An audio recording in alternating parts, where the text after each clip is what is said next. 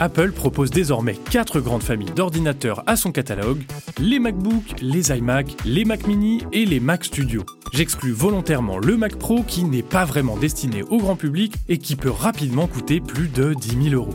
Mais alors, comment choisir le Mac qui me convient le mieux au quotidien? Et puis, ai-je vraiment besoin d'investir dans un modèle qui coûte cher? Dans cet épisode, on va essayer de faire le point et de trouver le Mac le plus adapté à vos besoins.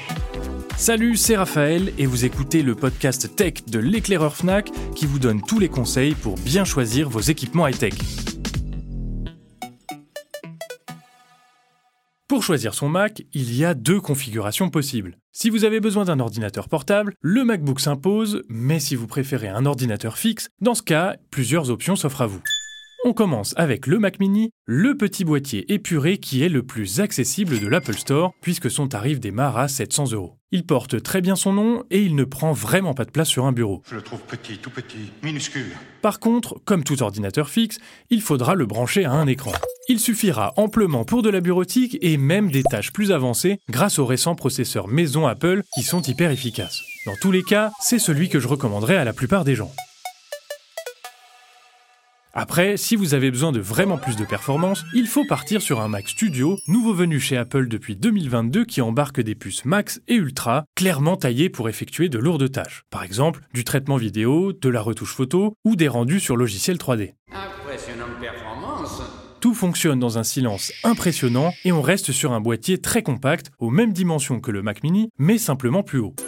Il n'est pas vraiment fait pour, mais techniquement, on peut même l'embarquer dans un sac à dos. Attention, cette fois le prix de départ est nettement plus élevé puisqu'il faut compter 2400 euros et la facture peut aller bien plus haut que ça. Alors ça, ça va vous coûter cher.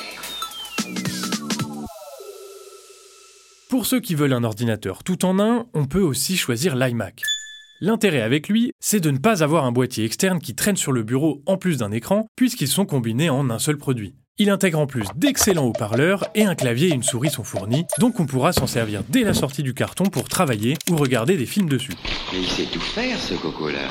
L'iMac a été renouvelé en 2021 et il est désormais disponible en plusieurs coloris, rouge, bleu, jaune, vert et j'en passe. Mais attention, on ne trouve pour le moment qu'une seule taille d'écran de 24 pouces qui pourrait s'avérer limitée pour certains.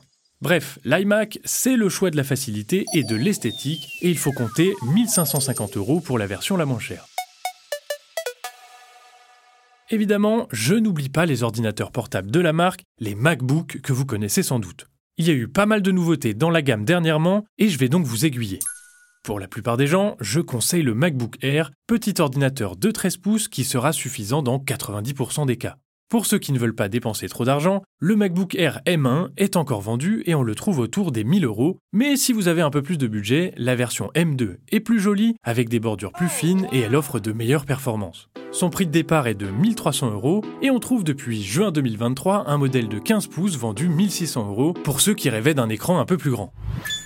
Pour finir, les professionnels qui ont besoin d'un modèle plus avancé se tourneront vers les MacBook Pro. Il existe encore un MacBook Pro de 13 pouces au design un peu vieillot aujourd'hui et qui n'a à mon sens que peu d'intérêt face au MacBook Air. Mieux vous regarder du côté des MacBook Pro 14 et 16 pouces car ils offrent de meilleures performances, une connectique plus complète et un magnifique écran mini LED. De quoi faire du montage ou de la retouche en déplacement sans trop se poser de questions. Je l'avais dit, c'est un formidable professionnel. Ils sont par contre plus lourds que les MacBook Air et aussi bien plus chers puisque leur prix de départ est de 2400 euros pour le 14 pouces et 3000 euros pour le 16 pouces. Bon, vous voyez, même si les familles des ordinateurs Apple se sont agrandies, il est assez facile de s'y retrouver, d'autant plus qu'ils n'ont pas vraiment de mauvais produits d'entrée de gamme. Il faudra surtout bien cerner ses usages pour faire son choix, mais en gros, retenez que le MacBook Air et le Mac mini suffiront à la plupart des gens, d'autant plus qu'ils ne sont pas excessivement chers.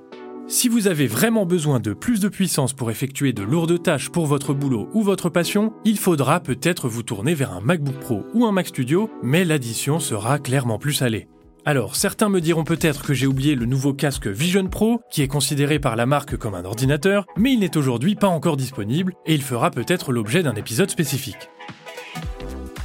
D'ici là, on se donne rendez-vous prochainement pour un nouvel épisode du podcast Tech de l'éclair Fnac.